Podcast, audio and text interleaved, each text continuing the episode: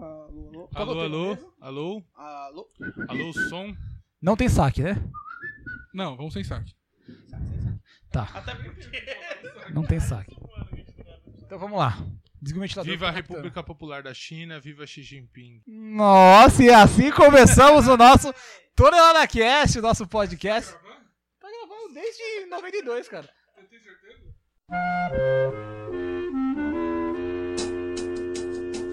Sente este samba quente que é muito É. Vou começar.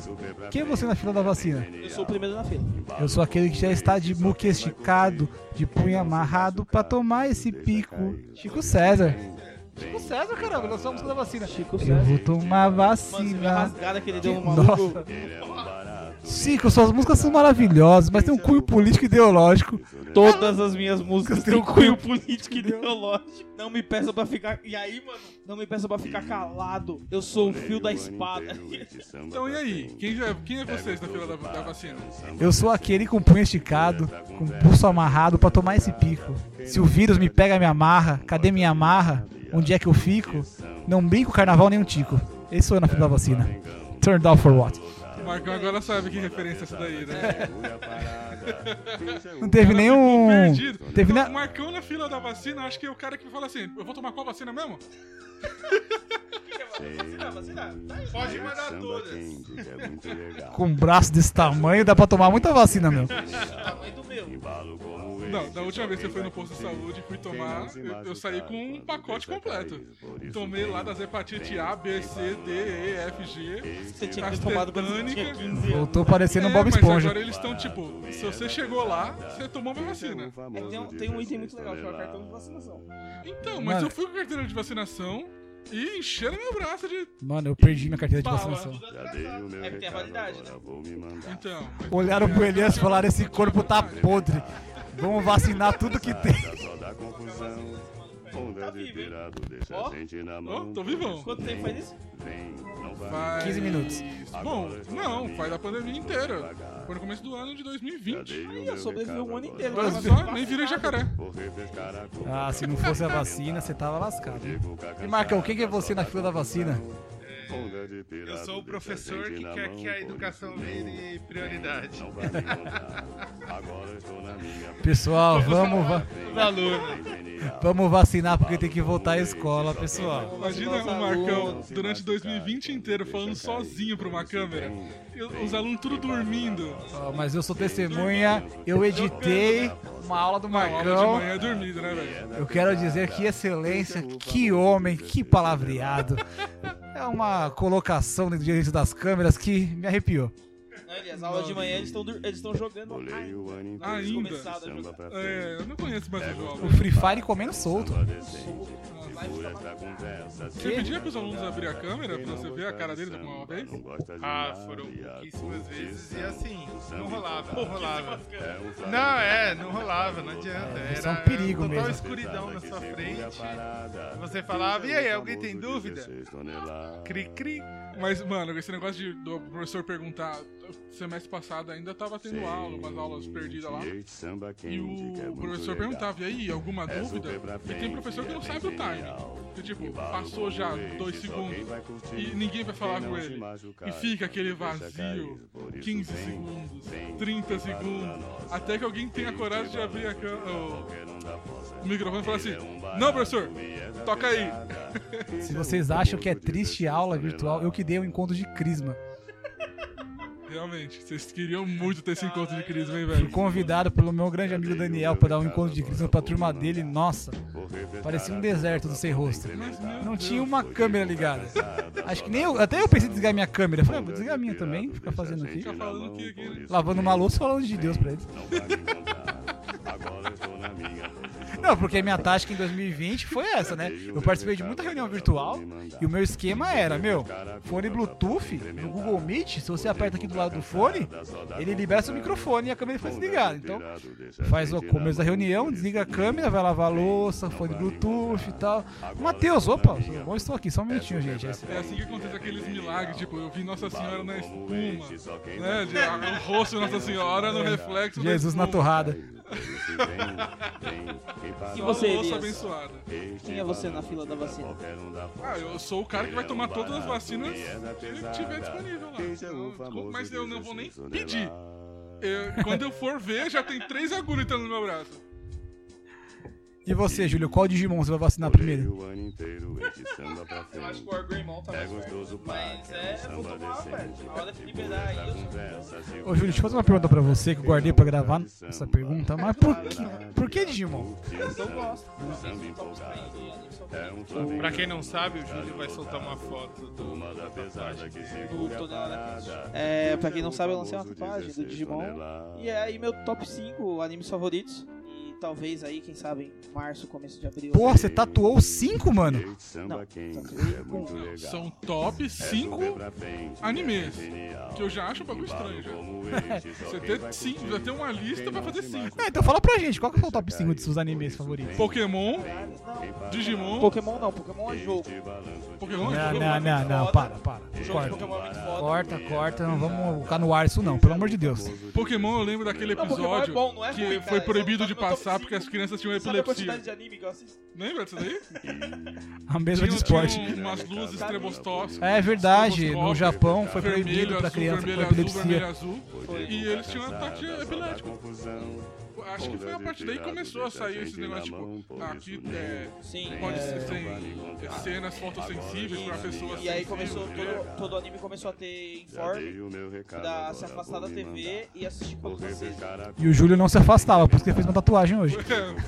Sequelado. da Mas qual é o top deixa a cinco, gente Júlio? na Ó, vamos lá, os animes da infância seriam Cavaleiros do. Zodíaco, Agora eu estou na minha. Sanseia. É super pra frente, é bem genial. Porra, cinco, mano. Dragon Ball com certeza. Teu sorriso é tão resplandecente. Mas você joga o Dragon Ball, tipo, todos lá que tinham mini. É, tem GT. GT, GT ou Z? um Z ou GT? Não, o não, né? tá. GT famoso também é bom. 16 Mas ele conta como um Então, só ou vai, ocupa mais espaço nesse top Não, 5? como um só, como um só. Como um só. É, também não precisa ficar fazendo essas... E- Tá, Digimon. Cavaleiro do Zodíaco, Dragon Dragon Ball, faltam dois. One Piece. É One. Piece. One Piece é muito bom. Muito bom, só tem mil episódios, gente. Dá pra dar só mil capítulos. Dá, dá. Maratona. E fica bom a partir do curtição, 999. empolgado. A partir É do um 20, Flamengão, 27, 37. lotado. Tá bom. Continue. E. Hajime no que é um anime de. 16. É Eu pensei que ele ia falar que era anime de bosta agora. É de bosta, mas eu gosto. É de boxe. O primeiro capítulo do mangá foi lançado em que é muito 1979. E ele é lançado É até hoje. Naruto não? é Então. Naruto acho que não entra Embalo no top como 5. este, É bom, assisti todo. Quem não Mas se machucar, Naruto, Bleach, que é o deixa cair, Big Three, por que eles chamavam, que vem, One Piece, vem, Bleach. E Death. Note. Este é balanço tira qualquer um da Nossa, cara, é muito ruim. É. Eu não tive coragem aí tem os adultos, que é mais Death O Marco tá numa crise existencial aqui, falando, nossa. Code Geass é muito bom, melhor final dos animes de todos. É Code Geass. Tô por fora, eu parei no Dragon Ball. Mas assistia Pokémon e Dragon Ball, você assistia. É. Pokémon nunca assisti. Caralho, nem na Record. Você não fez nem a Genkidama com o Goku? Ah, não, isso aí eu vi. Isso aí eu vi. Não, eu, eu parei em Dragon Ball. É, então, Naruto eu não vi. Ó, tá relançando Fly. Começou a relançar agora. Atenção, você que perdeu e tava esperando a Alô, vo... Alô, você ouvinte do Tonelada Cast. Tá Você... relançando o Digimon também. Tá esperando a oportunidade de assistir Fly. Eles fazendo uma releitura também de Digimon. Tá, mas tudo bem. E qual que é o Mas tema de Digimon hoje? não é uma releitura de Pokémon? Sim, eu acho que é surfa na- nessa vibe. É mesmo? De monstros digitais. Mas é Dentro eu de cápsulas. O, o, o jogo de Pokémon, ele é extremamente melhor que. Até porque o Ash tem 10 anos até hoje. Porra, mas a Mônica tem 6 anos, faz 62 anos. Ficou já jovem. Ah, mas em outra, outra narrativa, né? Outro. Não, mas eu acho que uma coisa que tem que dar abraço a torcer é que anime, anime, anime tem o dom de fazer música de abertura, né? Pô, pra caralho. Porque falando fica de um chiclete, mesmo que você não escute o. o. Sirigemoni. Promessa agora é Jujutsu É gostoso pack, é samba Jujutsu, o, o Marcão lutava lá. Jiu-jitsu.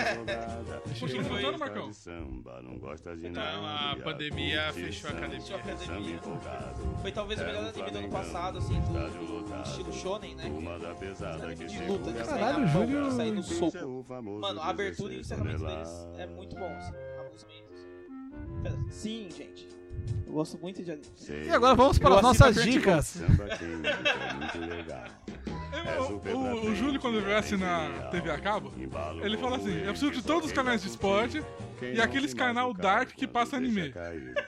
De resto, tem no meio, eu não preciso. Tem um que tá passando agora que a qualidade é terrível, assim. Ele é um barato e é da 144p, certeza. Esse é o famoso 16 toneladas. Crunchyroll? Eu, assino a Crunchyroll. Porque eu divido com meu irmão, né? É, agora eu também me perdi, tô que nem o Marco aqui. É um Não, Crunchyroll é o Netflix do anime. É isso. Ah, tá. Vou refrescar a cuca pra poder incrementar. Divide, tô Divido, eu pago e assim.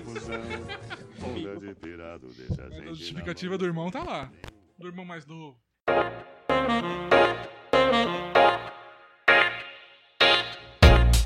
E aí, Marcão, qual que é a pauta de hoje? É, a gente. Acho que a gente combinou de falar de privacidade, né? É, É o quanto os governos deveriam ou não interferir na nossa, na nossa vida e na nossa liberdade de expressão, né? Eu posso dizer tudo o que eu quero dizer? pode, Calma. aqui é sem limites, aqui é open mic. Não, não, não. Acho Mas que aquele não, a parada não era falar de privacidade. É porque, não, Era a de discussão... liberdade de co- expressão, né? Isso, isso. Porque privacidade entra um outro rolê. Se você tem uma questão de espionagem, mensagem particular, acho que privacidade vai pra esse lado. A nossa, o nosso papo no- pelo grupo do WhatsApp era o seguinte: é, é dever das redes sociais bloquearem o, Trump quando. Porque a, a gente viu essas cenas lamentáveis. Eu acho que o Marcão tá em transe. Ou ele tá dormindo. Então, Eu me senti na pele do professor agora. Quando ele tá falando e o aluno da primeira fileira tá assim, ó, meteu outra piscando. Parece... Na verdade, não, na verdade eu fiquei aqui pensando. Por que, que esses filhos da mãe falaram que era privacidade aqui? Eu, eu lembro que é a gravação? privacidade. É a filha da mãe, é só Elias mesmo. Eu não entendi. Porque Eu sou filha da mãe porque eu tô voltando pra pauta original. Eu não entendi essa daí. Eu não sei, a gente não achou uma palavra pra falar aquela hora. e Então, falou o tema do episódio de hoje, galera, é privacidade ou liberdade de expressão? Liberdade de expressão. Não, eu- era, era o tema. Esse era o tema. Esse é o tema. Privacidade Liberdade. ou Agora vocês entendem por que, que a gente demora tanto pra gravar. Marco, mas defina a privacidade pra gente, você que está sobre o Mas a gente vai na privacidade mesmo. Só pra definir. Então, Marco, define a liberdade de expressão pra Eu acho que não tem que cortar Eu preciso definir isso, gente. É liberdade de se expressar. Não, mas ó, você fazer pergunta. país que o Bolsonaro é presidente. Exato, eu queria fazer uma pergunta pro Marco, porque. Fala o, pra Marco- gente. o, o Matheus, na verdade, ele bateu a cabeça durante a pandemia. Ah, eu tô É cansado. que ele tá dormindo na varanda. Eu tô. eu tô com a cachorra- minha cachorra me tirou de casa. tô- Existe um limite pra liberdade de expressão? Tudo pode ser expresso em sua própria liberdade? Agora falei bonito, vai. Agora sim. Ainda bem que eu edito. Bom, é, se a gente for falar de liberdade de uma maneira geral, é, é muito amplo e a gente ficaria aqui o, o dia todo, até porque esse foi um dos temas principais da história da filosofia, assim. Mas é, quando a gente chega. Modéstia nossa, né? Querer conversar num, num podcast de 40 minutos.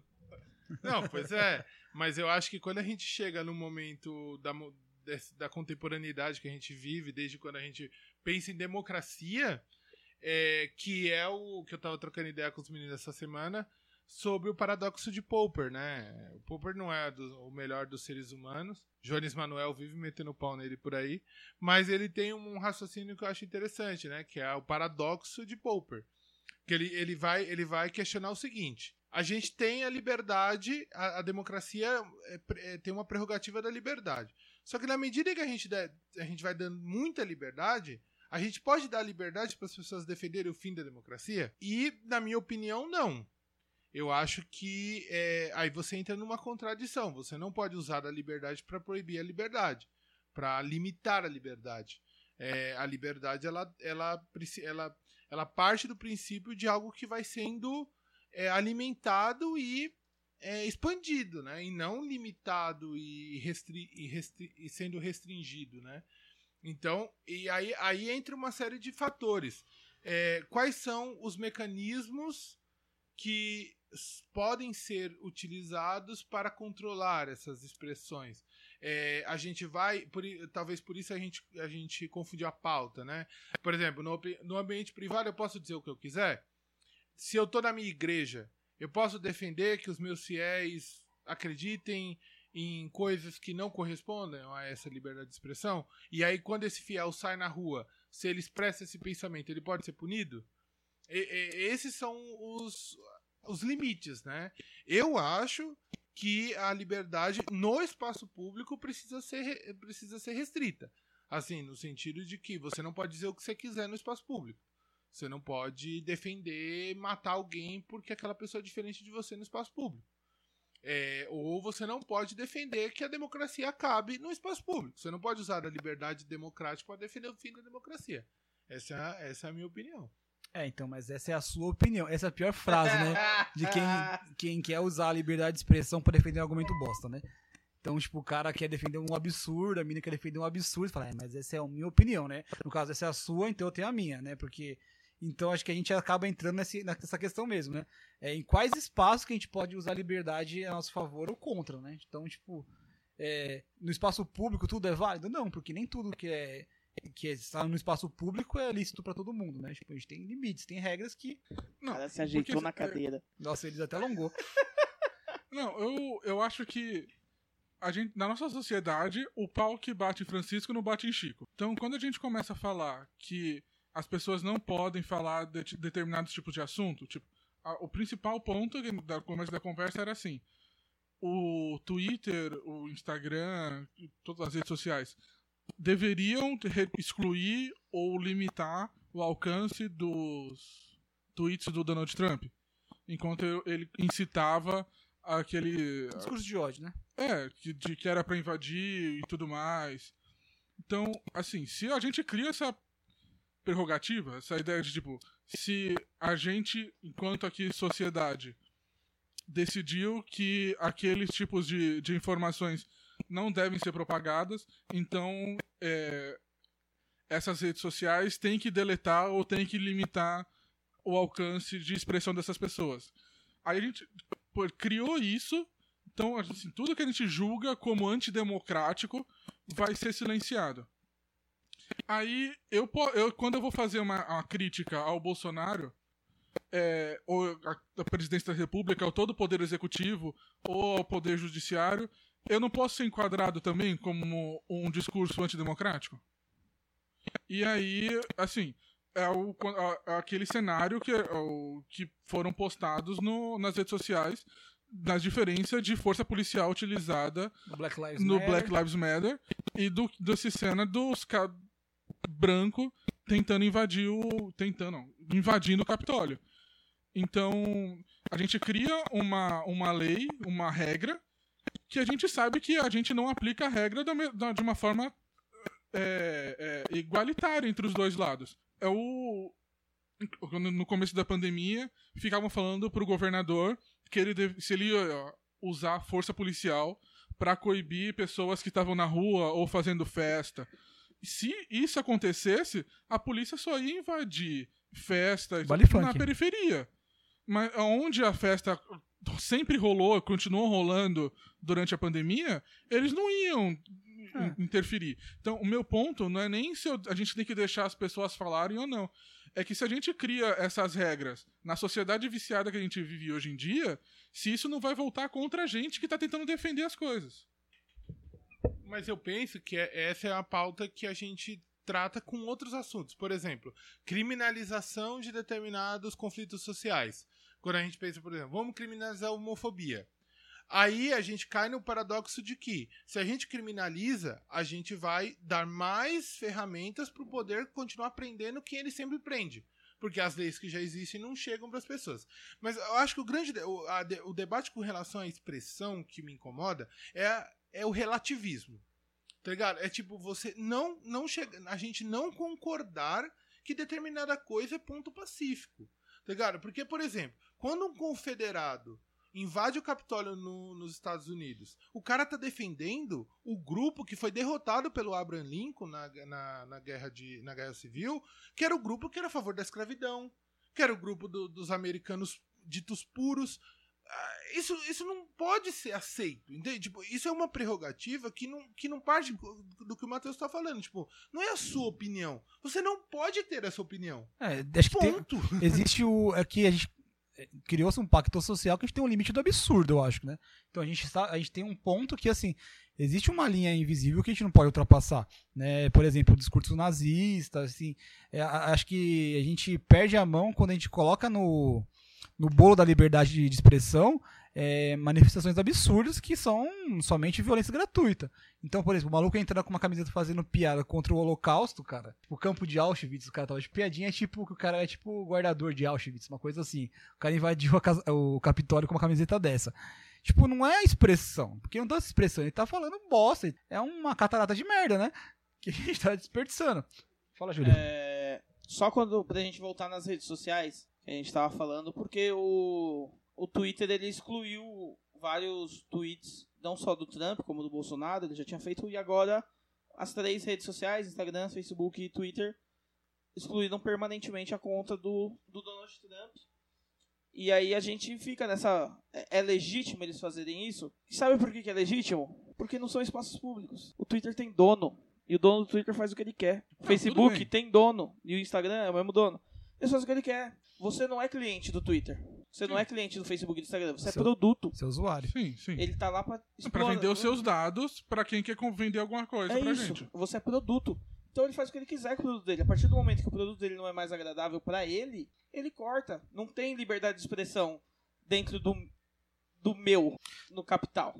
Tá, beleza, mas assim, Twitter, redes sociais, mas a gente tá extrapolando o limite das redes sociais tá indo pro mundo real, assim, né? fazer Tipo, um contraponto é, com, é, é, tipo, com as redes sociais. hoje a gente, a- a- o nosso, a- esse mundo virtual agora tá realmente ultrapassando a barreira, tipo, de maluco indo com faixa pra manifestação defendendo volta da ditadura, tortura, então a gente acaba, tipo, saindo desse universo intangível que é a internet, que a gente não, não apalpa, a gente não vê, a gente não sente, né? Que é a questão que a gente sempre conversa, né? Tipo, carinha lá atrás do computador, fala um monte de bosta, mas quando você chega perto do cara, tipo, você fala isso não, não é isso que eu penso e tal. Então, mas, Mas aí- eles eh, eh, tá movimentando a ponto dos caras se invadirem o Capitólio e se movimentarem a isso. Então, é, Se a gente for falar da vida real, existe lei que pro- proíbe injúria racial. Tem o dispositivo de se a pessoa emite esse tipo de opinião e ela pode ser punida por causa disso. Não existe? Não Sim. existe, não existe? Sim. Não deu certo. Mas é, Porque, é tipo, a gente tem a lei. Mas então, é- agora, o, porque esse, a, o que a, a- a nossa conversa da liberdade de expressão, às vezes fica assim. Ah, mas a gente tem que coibir. A gente tem que criar dispositivos para que as pessoas não falem. Mas esse- alguns desses dispositivos já existem. E por que, que não são usados? É porque entra no campo da desigualdade, né? Então, que a lei não é pra todo mundo. Sim, então, mas então, tipo, exatamente. são- então, são a gente já tem dispositivos que é, inibem esses tipos de, de comportamentos. O próprio Bolsonaro ensaiou, flertou com esse negócio do golpe no, em 2020 e em 2019. O que aconteceu? A, a gente reclama tanto da burocracia, né? Que te- passa por um monte de poder e não sei o quê, mas o negócio entravesou de um jeito, tem tanta gente investigando todo mundo, que fica inviável você dar um golpe da forma que ele queria dar. Se queria dar, né? Vamos dar o benefício da dúvida aqui pra gente não ser investigado pelas, pelo governo. Mas. pelo Abin. Alô, Abin? Não Então, tem tipo, ca- Até porque eu acho que ele não tem Mas aí. Marcão, tipo, já existe esse, esse mecanismo pra você impedir que as pessoas falem. E elas continuam falando. Então, eu, assim, a gente parece que vivia numa bolha antes do, do Bolsonaro ganhar todo esse poder e do Brasil se tornar essa loucura que, que antes a gente achava que não existia mais homofobia. É, gente- aqu- aquela história do tio que falava assim: ah, esses viados. Aí ele falava assim: ah, não pode mais falar desse jeito, né? Esses gays. Mano, tudo bem, ele foi amordaçado, mas não. não amordaçado Não, a gente muito entendeu. figura de linguagem, né? Ele foi reprimido da forma que ele falaria de uma forma natural. E ficou desse jeito, não teve uma mudança estrutural, não teve uma mudança pessoal dele. E quando você retira essa, essa mordaça, a chance do bagulho ficar numa pressão incrível do jeito que tá acontecendo existe. Então vale a pena silenciar? Então, mas eu acho que a lei ela tem duas prerrogativas. A, a lei ela é criada num- tanto para tanto no sobretudo quando se diz respeito a questões penais, né? Ela tem o, o objetivo de é, reorganizar as relações sociais a partir do momento em que um dano é causado, mas ela também tem a prerrogativa da educação. Eu não acho, eu não acho, não sou punitivista, eu não acho que a gente tem que sair por aí prendendo as pessoas porque elas falaram A ou B. Mas, ao mesmo tempo, se a gente não cria nenhum dispositivo que modere, que, que equilibre essas relações e deixar uma coisa meio que ah, a própria sociedade se auto-equilibra, como se fosse uma coisa meio é, neoliberal para as questões sociais. Então, assim, é do mesmo jeito que a economia se autorregula, a sociedade também vai se autorregulando. Isso não acontece. É, as pessoas tendem a reproduzir aquilo que elas vivenciam. Se você não tiver uma, uma força, é, por exemplo, a educação que direcione o, a forma como as pessoas pensam as coisas para um outro lugar, as coisas não vão. Te dar um exemplo bem, bem besta. A gente olha para a Finlândia e fala assim: pô, por que, que o sistema educacional da Finlândia é tão bom? Quando você pega a história da Finlândia, você vai descobrir que no, século, no final do século XIX ainda, é, uma das obrigações para que as pessoas casassem é que elas soubessem ler. Se você não soubesse ler, você não casava. Aí você fala, pô, isso no, no século XIX é e aí você percebe o reflexo que isso gera hoje, entende? Então, assim, é, você não precisa sair prendendo as pessoas, mas você precisa criar prerrogativas, você precisa criar mecanismos sociais que vão colocando as pessoas num determinado tipo de comportamento. E aí, só reforçando o ponto que eu falei. Eu não acho que a gente tem que pensar todo mundo igual. Isso, isso seria catastrófico. Nós perderíamos a nossa condição humana da singularidade. Só que a gente não pode perder pontos pacíficos. Quando eu, quando eu questiono o sistema carcerário, por exemplo, e uma pessoa diz para mim que aquelas pessoas podem sofrer qualquer tipo de tortura porque elas deixaram de ser, de ser humanas a partir do momento que elas cometeram um crime, a gente perdeu o ponto pacífico. Essa discussão acaba. Porque a gente já não parte mais do pressuposto de que todo mundo é humano e todo mundo tem direitos iguais, independentemente do, do, do que a pessoa fez da vida dela. Existe uma prerrogativa que é anterior. Então, quando a gente vai perdendo esses alicerces que construíram o mundo que a gente vive, ferrou, qualquer coisa pode vir. É, é nesse sentido que eu fico preocupado quando eu vejo esses confederados malucos invadindo o Capitólio, do mesmo jeito que eu vejo o movimento anti-vacina, que é uma coisa que vai destruindo paradigmas que a gente demorou muito para construir, que pessoas dedicaram muito tempo e muito esforço para ser construído, e essas coisas vão com muita rapidez, porque é, é, eu não sei se eu concordo exatamente com o Humberto Eco, mas ele dizia isso, né, que a internet surgiu para dar voz aos idiotas. Porque, de certa forma, quem tinha o direito à palavra antes era quem tinha, dire... quem tinha acesso a espaços institucionais de fala, ou aos jornais, enfim, isso era muito restrito. E a internet deu voz para todo mundo. E isso vai deixando as pessoas vaidosas. Então você fala uma, você fala uma, alguma coisa, você ganhou curtida, você fala outra, você vai sendo alimentado. É, é. quase um. um é. A Bia, o... companheira do, do Matheus, podia nos ajudar, mas é quase um reforço Positivo. É positivo, né? Você é, porque você sendo... faz. Você ecoa naqueles que concordam com você. Né? Enquanto você tá num núcleo sozinho, tipo, né? então você conecta com pessoas que você, tipo, nem tem notícia, você nem vê, mas a pessoa concorda com você de A a Z. Mas eu acho que a. a, a... É, o documentário O Dilema das Redes. É, né? exato. Ele explica direitinho esses recursos emocionais. Mas psicológico. Eu acho que a questão principal é que o, a questão da liberdade de expressão, eu acho que anos atrás, que nem eles falou, ah, mas o tio foi é, reprimido a, a, não falar de piadas homofóbicas. Calma aí, eu não tô defendendo meu tio que foi reprimido, é, hein, não, pelo amor de Deus. Abraço, tio Delias. Não, mas assim, é, exi existe um, um, trato social e enquanto as lideranças tipo, de um país, de um estado, as referências né, da sociedade em geral, elas não, elas não reproduzem esse comportamento, ou seja, elas até restringem esse comportamento, fica meio subentendido que isso é uma coisa errada, que isso não deve se fazer. A partir do momento que a, a, liderança principal de um país reforça determinados comportamentos, ah, não, é viadinho mesmo, ah, eu não vou tomar vacina, né, não vou me obrigar. Meu, você pensa, tipo, se ele pensa desse jeito é legítimo, então eu também, enquanto um idiota, ser idiota, porque eu não sou idiota, na verdade. Né? Se o presidente está pensando desse jeito, eu tô certo também, né? Se o presidente dos Estados Unidos, que é a maior potência do mundo, né, nos convida, nos conclama a ir defender a honra dele e invadir o Capitólio para que ele porque a eleição foi fraudada, se ele que é o cara todo poderoso, que tem um botão vermelho na mesa que explode o mundo, tem direito de fazer isso, por que que eu, vestido de chifre de unicórnio, né, e pintado com a cara dos Estados Unidos, não vou fazer isso? Então, é, acredito que a gente vive um momento que onde a, nossos espelhos de liderança que motivam muito mais, como sempre foi também, né? As pessoas vão se, se, eh, se motivar a partir da liderança que elas têm. Mas enquanto quem tá na frente, quem tá lá tipo, no topo da cadeia alimentar, tá disseminando absurdo, é muito mais fácil para quem tá na baixo poder entender como esse discurso é legítimo e se apoiar nisso. Porque se o Bambambam Bam Bam tá falando bosta, eu também posso falar. Se ele, se ele tá me aprovando de provação, tipo, pô, o presidente falou que eu posso falar isso. A questão de vacina, meu, é ridículo. A gente tem que, em 2021 né, convencer pessoas a tomar vacina, né? Tipo, mas enquanto o presidente. Não, é, enquanto o presidente fala que a gente vai virar jacaré, meu, é, não dá. Ele ia falar chimpanzé, né? Vamos deixar bem claro que ele mudou a fala. É, verdade. Mas, mas assim, tudo, tudo realmente faz sentido. Mas é assim, não, se a, gente, a gente vai começar a censurar quem a gente elegeu para ser presidente. A gente não, eu não vou ter nesse não.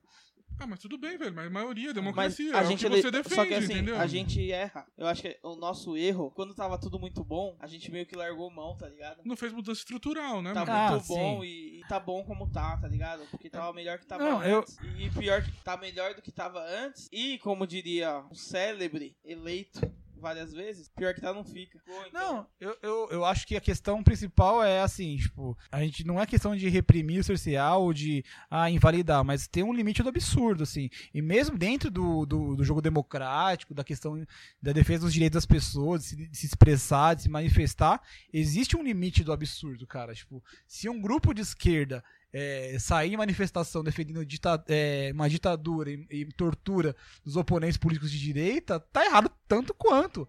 Não, né? mas tipo... assim, se o cara defende uma, uma, atrocidade dessa, o negócio não é eu, eu, eu restringir ele de falar.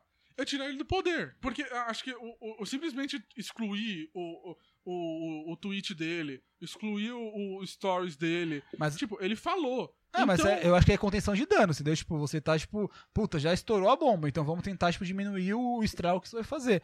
Porque, assim... Então, mas, assim, a gente fica sempre, sempre, sempre podando, sempre falando assim, ih, ele falou besteira, tampa. Ih, ele falou besteira, tampa. Mano, não era pra, não era pra ele falar duas vezes isso, entendeu?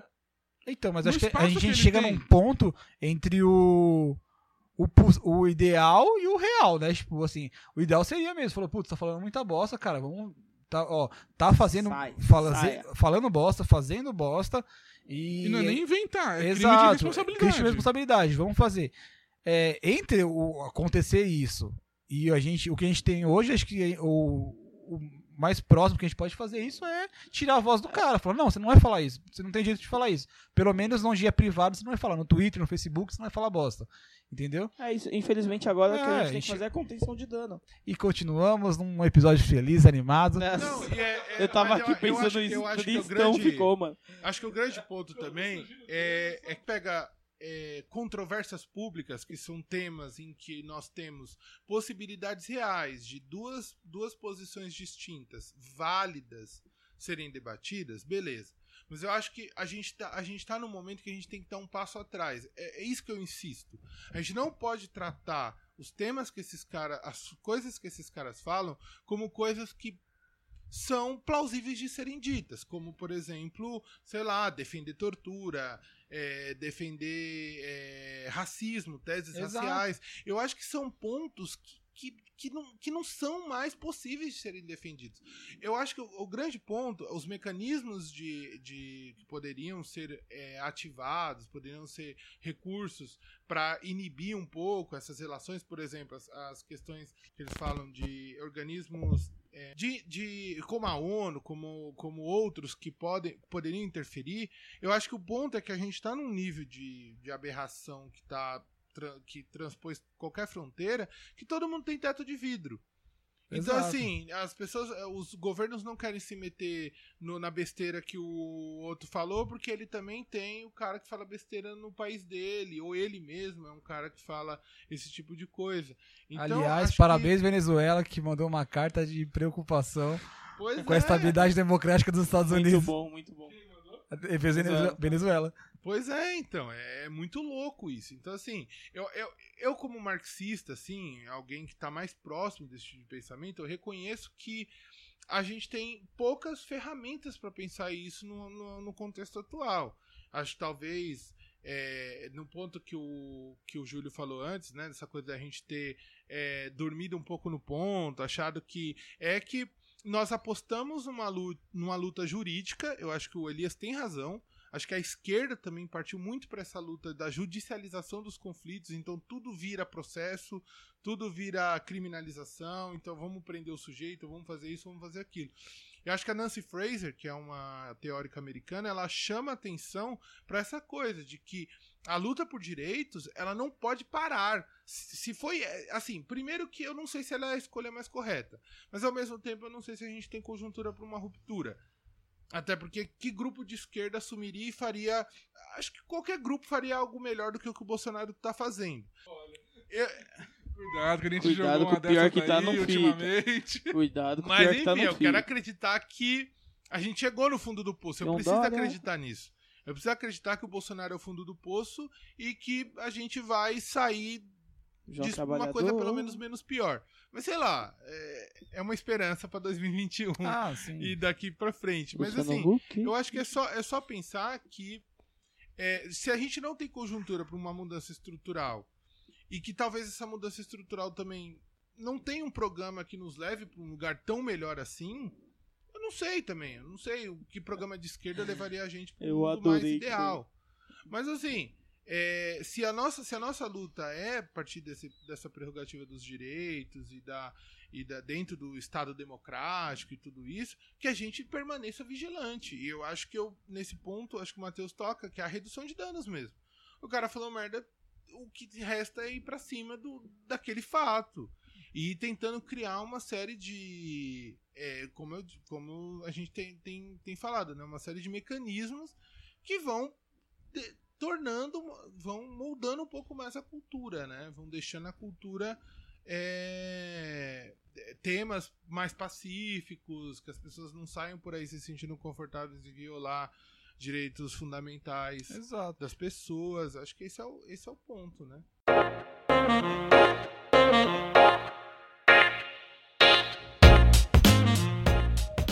Gente ficar nessa de. Porque isso já virou estratégia dos caras contra. A gente conseguir. Tipo, a gente não consegue nem é, abafar ou, ou- ou conter o dano do que o presidente falou ontem. Hoje ele tá falando outra coisa já. E amanhã ele vai falar outra coisa. E enquanto a gente fica correndo atrás da retórica, tem planos estruturais passando ali atrás. Então, o- quanto a gente deve se preocupar, isso às vezes é meu, meu ponto é isso, sabe? O quanto eu tenho que me preocupar com uma fala e ne- nisso a gente acabar se perdendo de um, de um plano muito maior de que está sendo estruturado. Rodrigo Maia. Certo, mas quem são, quem é dos nossos que tá falando aquilo que a gente pensa? E quem é que a gente tá dando audiência Não, dos caras que falam o que a gente pensa? Acho que esse é o ponto também. Mas eu eu- eu com você, acho- não adianta ficar só Eu com também. um retroativo. É tipo, É, ah, eu- eles falaram, eu sou reativo, quer dizer, né? Eu sou. Re... Não, quem são dos nossos que tá É, eu- falando e o que a assim, gente pensa? eu acho que a gente tá num ponto assim que é, nesse no momento atual assim, a gente não consegue frear, tipo, o que o cara fala de qualquer jeito, né? Tipo, o presidente fala, vai falar merda, a gente vai ter que ouvir merda, vai ter que ficar nessa correndo. Mas eu acho que, tipo, é um processo, não é um processo de curto prazo. A gente não consegue estancar essa sangria, tipo, de, ontem, de hoje pra amanhã, entendeu? É, o cara vai falar, amanhã ele vai falar de novo, semana que vem vai falar de novo. E eu acredito que até o final do mandato dele, porque ele não vai ser impeachmentado, ele não vai ser derrubado, a não ser que aconteça algo extraordinário. Que eu também nem sei como seria isso e quais seriam as Coisa consequências. mais extraordinária É. que tinha acontecer, né? Mas eu acredito que assim, é, sabe aquele negócio que vai ficando de aviso pra quando a bomba estourar, tipo, for, ser o limite pra pessoa não, não, não comprar essa ideia? Porque assim, a gente vê um. Isso acho que a gente, isso é nítido, né? Tipo, é, é, dentro dos apoiadores do presidente, existe aquele grupo de maluco que é os teorias da conspiração, os QAnon brasileiro, que estão abraçando tudo que ele fala, não vou tomar vacina. Mas existe dentro, e acho que acredito, espero que seja uma parcela bem significativa da população, que os que caíram de gaiato nessa história e que estão meio que não vão demonstrar arrependimento, porque não vão dar o braço torcer que estavam errados, né? Porque a culpa é toda do PT. Mas é, que na, na- Inclusive, a invasão do Capitólio teve a ver com ônibus e mortadela do MST. Exato, foi a CUT que foi invadir o Capitólio. Mas é, eu acredito que nas próximas eleições você tem efeito também.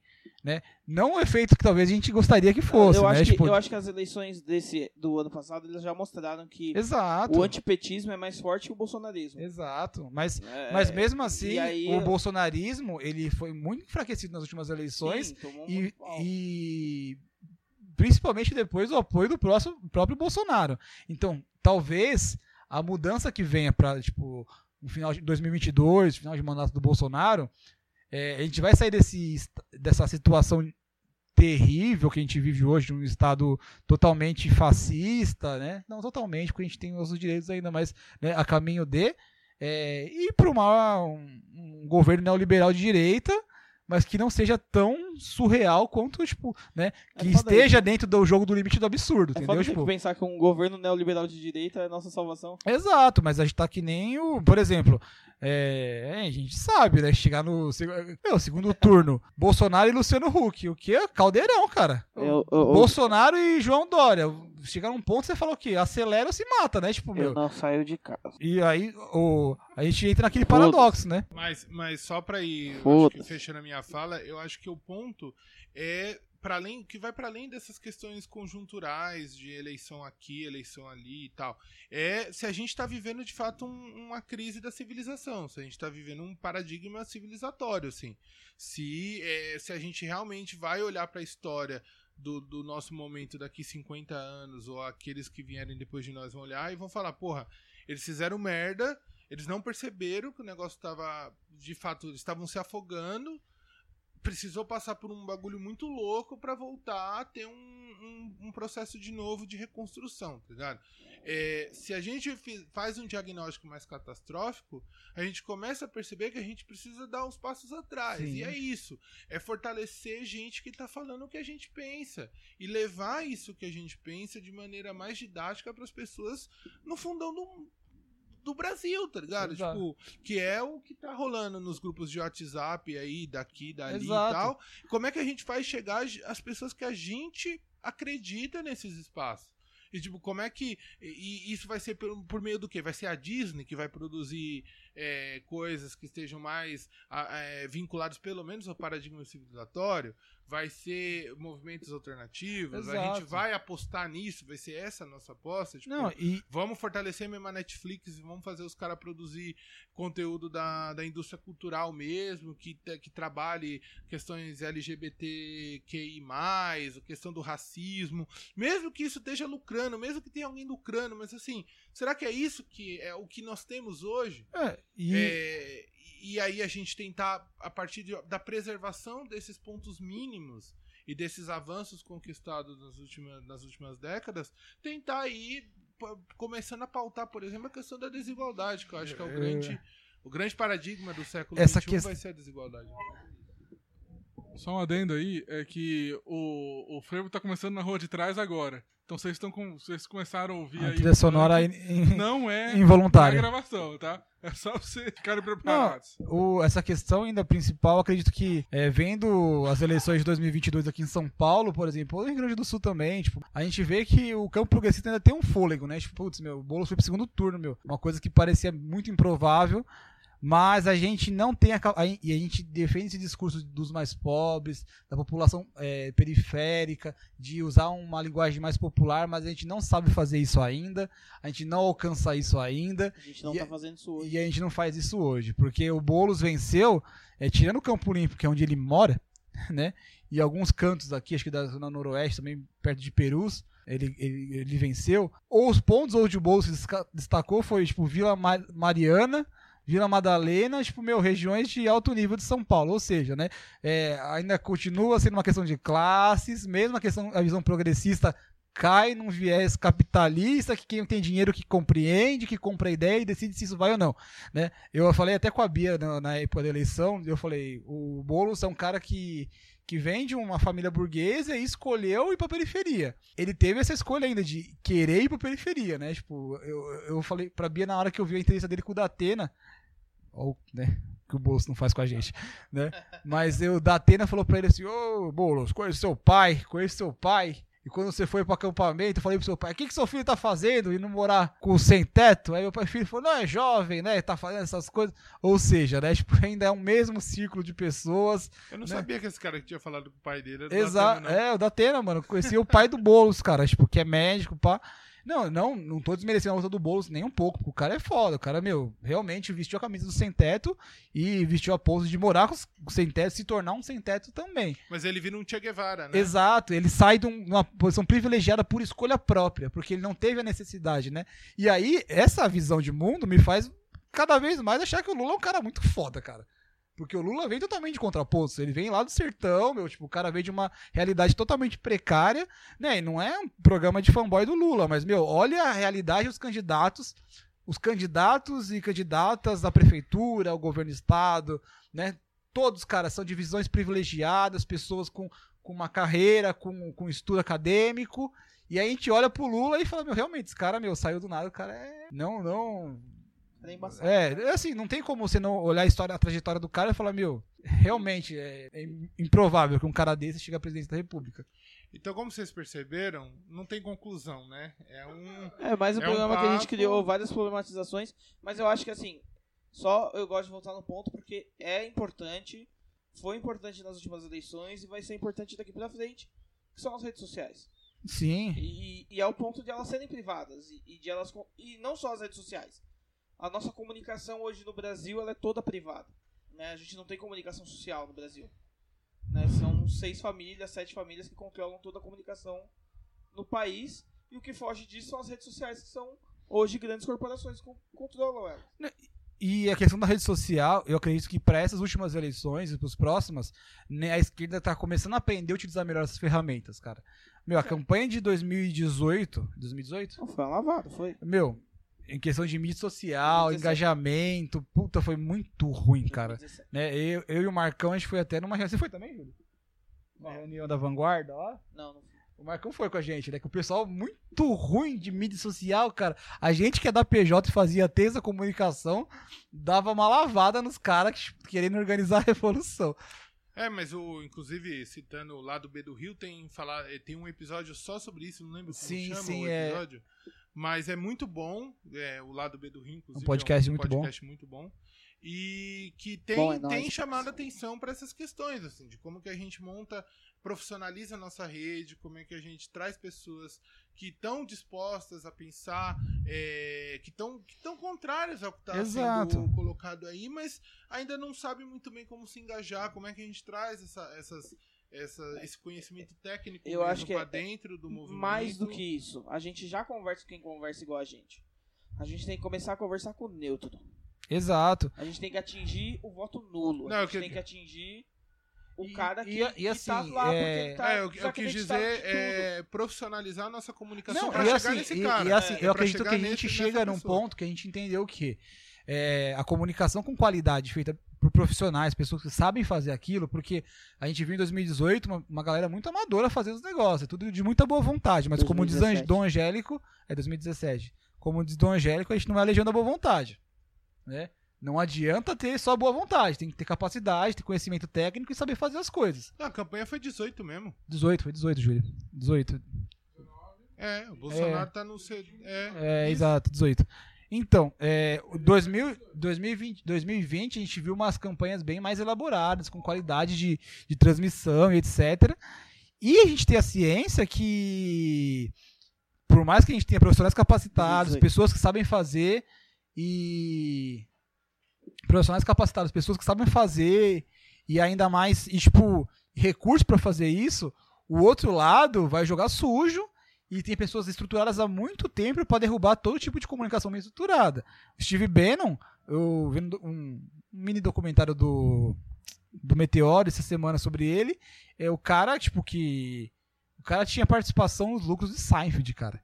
Steve Bannon. Seinfeld foi um dos maiores sitcoms dos Estados Unidos, tipo Friends, tipo How I Met Your Mother, e o cara tem ganha ganha royalties porque ele tem participação nos lucros de Seinfeld.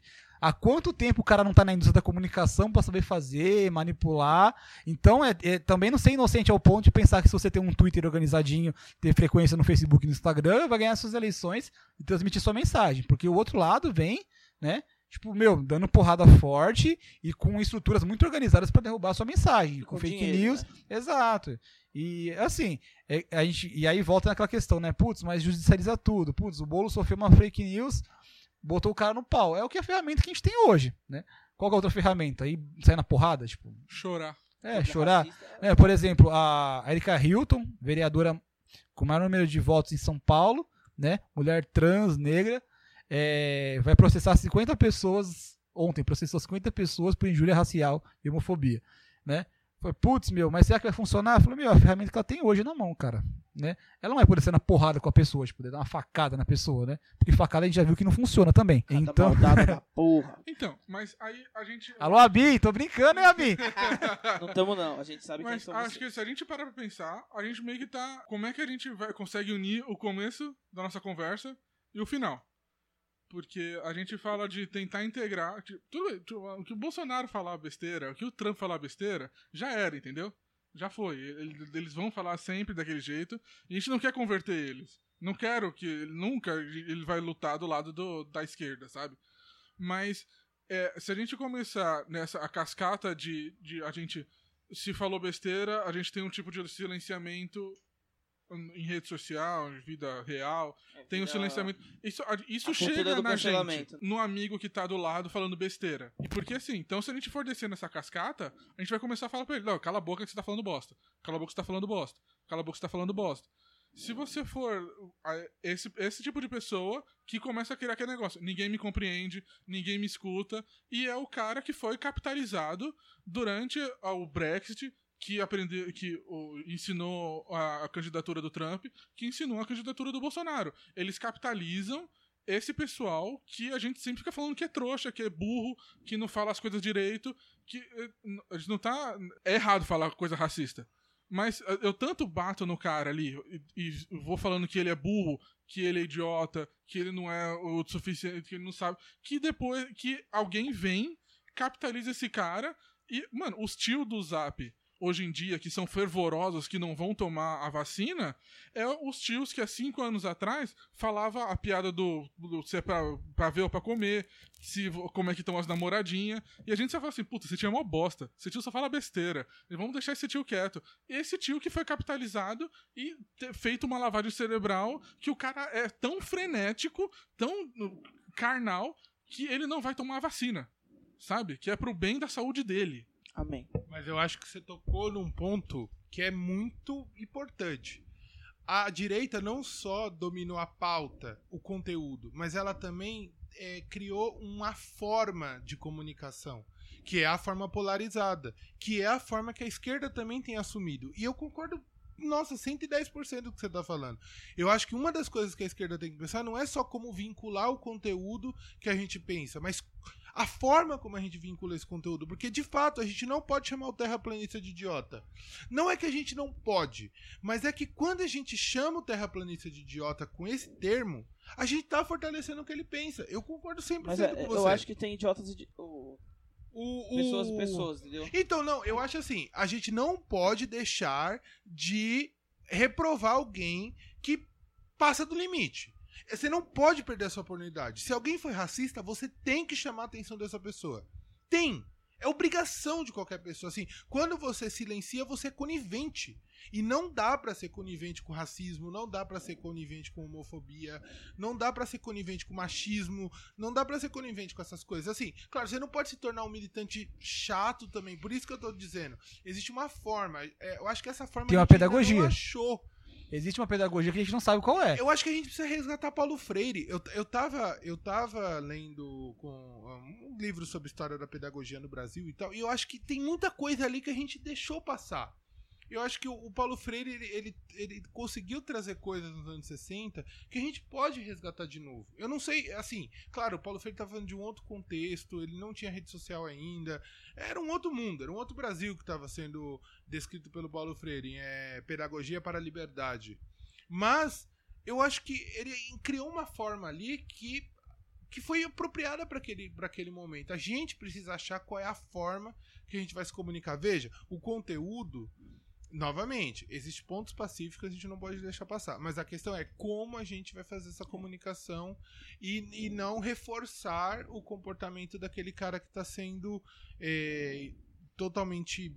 É, tá, tá cometendo aberrações, é, sem que isso deixe passar, mas ao mesmo tempo sem fortalecer essa, essa ideia de que ele é um loser e que ele vai ser. O que eu acho é assim: eu posso chamar o Olavo de Carvalho de idiota. Sim. Sabe por quê? Ele teve todo o acesso do mundo pra não ser um idiota. E ele escolheu capitalizar Ele em cima das escolheu pessoas. ser um idiota e transformar pessoas em idiotas. Isso. É, eu me, eu me referi É. ao tio do churrasco. É, né? não, Isso, é isso, isso, é isso. Eu, eu vou fazer o contraponto. Do... Beleza, aí o tio do churrasco, o moleque da esquina, o mole- meu amigo, ele eu tenho que falar assim, ó, você está sendo um idiota, né? E Então, essas atitudes ele- são de idiota. É, você não é um idiota, você está sendo um idiota, essa palavra, isso que você está fazendo é uma idiotice.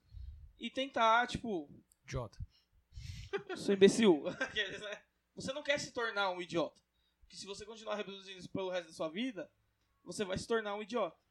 Tudo para não ser um idiota. Sabe É. aquele livro do Olavo de Carvalho? Não faz. É, Pega mas o- inclusive esse é o livro dele, né? É como Tudo não- que você precisa saber pra deixar de ser um idiota. É Alguma coisa assim, a- a- para não ser um idiota. Então, mas sei lá, acho que o meu ponto é, assim. a psicologia os caras conseguem ali, capitalizar de uma forma que eu acho que eles vão conseguir transformar o, a, a exclusão da conta do Trump é, no Twitter como fosse um ato de perseguição da esquerdalha, dos comunistas, e eles vão, vão capitalizar em cima disso e falar: olha só como nos silenciam. Eles vão, mas é isso. Mesmo se não excluísse a conta, eles iam arranjar outro jeito de capitalizar, entendeu? É, e aí é o que eu falo, a gente não pode comemorar que o Twitter excluiu a conta do Trump, porque o Twitter excluiu a conta do Trump com interesse. O Facebook e o WhatsApp também, o, o Instagram. Com interesse de, tipo, de agradar mesmo, assim, e capitalizar mais produtos pra eles. E aí eu acho que a gente tem que comemorar, assim, é o Trump ter perdido as eleições. Eu acho que o que dá pra E, e não, não comemorar o Biden ter ganhado, e sim o Trump ter perdido, né? Sim, mas eu- é só pra finalizar mesmo, assim, eu acho que o que dá pra, o que dá para comemorar entre aspas, assim, o, que, o que é que tá havendo reação a essas Exato, é um fôlego de esperança ainda, né? Tipo, Entende? Porque se a gente estivesse vivendo num, num momento em que nada tivesse sendo feito diante disso tudo, a- aí a gente estaria realmente muito ferrado, muito mais cara, ferrado do que é, a assim, gente tá. a gente vê o estado da Geórgia, tipo, meu, historicamente racista, e elegeu o senador negro. Meu, o Biden, tipo, o Biden que nem, tipo, eu vi uma- um meme que era muito bom, né? Que era um avião, avião do Trump, né? Dos republicanos. Aí, tipo, né? É, racismo, racismo, É um avião homofobia. militar, né? é, Despejando bomba. É, tipo, e bomba e tal. Aí, é, democratas, aí, tipo, com a bandeira LGBT, tipo, antirracista, e jogando bomba, tipo, do mesmo jeito, né? Mas a gente tem um fôlego de esperança, né? de esquerda, tá, gente? É. Não deixa muito claro isso, né? estadunidense. Só Angela Davis. Angela Se Davis. existe. Quem? Só Angela Davis. Angela Davis, Não, beleza. Existem ativistas, É. mas é, republicanos Políticos, ou né? democratas, é, Políticos Ah, mesmo. sim. só os independentes. Mas se você é republicano, você é de direita. Se você é democrata, você é de direita. Eu fico maravilhado aí. com o pessoal da Jovem Pan discutindo. Porque eu, eu concordo com o presidente Trump. E não sei o que. Não, eu Nossa. discordo do ex-presidente Trump. E aí eles ficam lá naquela discussão neoliberalista. E, e é óbvio que eu escuto isso no Uber, né? Porque E- e aí eu- eu- casa. Eu só, acho, eu só acho que é isso. Não comemorar a, a vitória do Biden significa não achar que o neoliberalismo é a solução. Não é. Porque o neoliberalismo, inclusive, é uma face do, do fascismo. É, isso é uma tese do, do Lossurdo, né? Do Losurdo que o, o Caetano deixou famoso no ano passado. E que é, é um fato, assim. O neoliberalismo também se sustenta em torno disso. Mas isso é papo para um próximo Neoliberalismo é podcast. capitalismo? Tá Será? errado, porra. Descobrimos no, no próximo episódio. Ou não. Ou não. Porque a nossa meta É gravar é ter um por um ano. episódio por ano. Então, Dois- assim, se sair outro depois desse, É que já é tá lucro, bom demais. Isso vocês sim, podem comemorar. é isso aí. Alô, audiência, tonelada cast, cada dia mais escassa, hein? Vamos... em breve, novidades. Em breve Vamos novidades. lançar um apoio pra você pagar pra gente fazer o show. Quer o segundo? Quer o É segundo? o segundo, O paga. problema do mundo é o é o? Mas vamos lançar um clube de membros. É tipo, é tipo aquela piada do Jô, né? O padre tava na missa, porque o jogo é um pecado muito grave. E agora a gente vai falar um pouquinho do bingo da igreja, né? E com essa a gente encerra o episódio, né? É, muito obrigado. Se você curte. Se você curte o Tonelada Cast, envie um e-mail para toneladacast.gmail.com. Tá com saudade da gente? Segue a gente nas redes sociais. Arroba ToneladaCaster, é o menino Marco. Arroba o que, Elias? Arroba Elias Bizelli. Elias Bizelli e Júlio César. Onda de Jota. pirado César deixa a gente na E eu sou o Maciel Tedes. E quem sabe um dia haverá um outro episódio. Será? Já diria, Fica a expectativa aí. já diria Luiz Chulapa. Será? Falou, galera. Até mais. Tchau, tchau. Ai, Lu, é o 16 toneladas.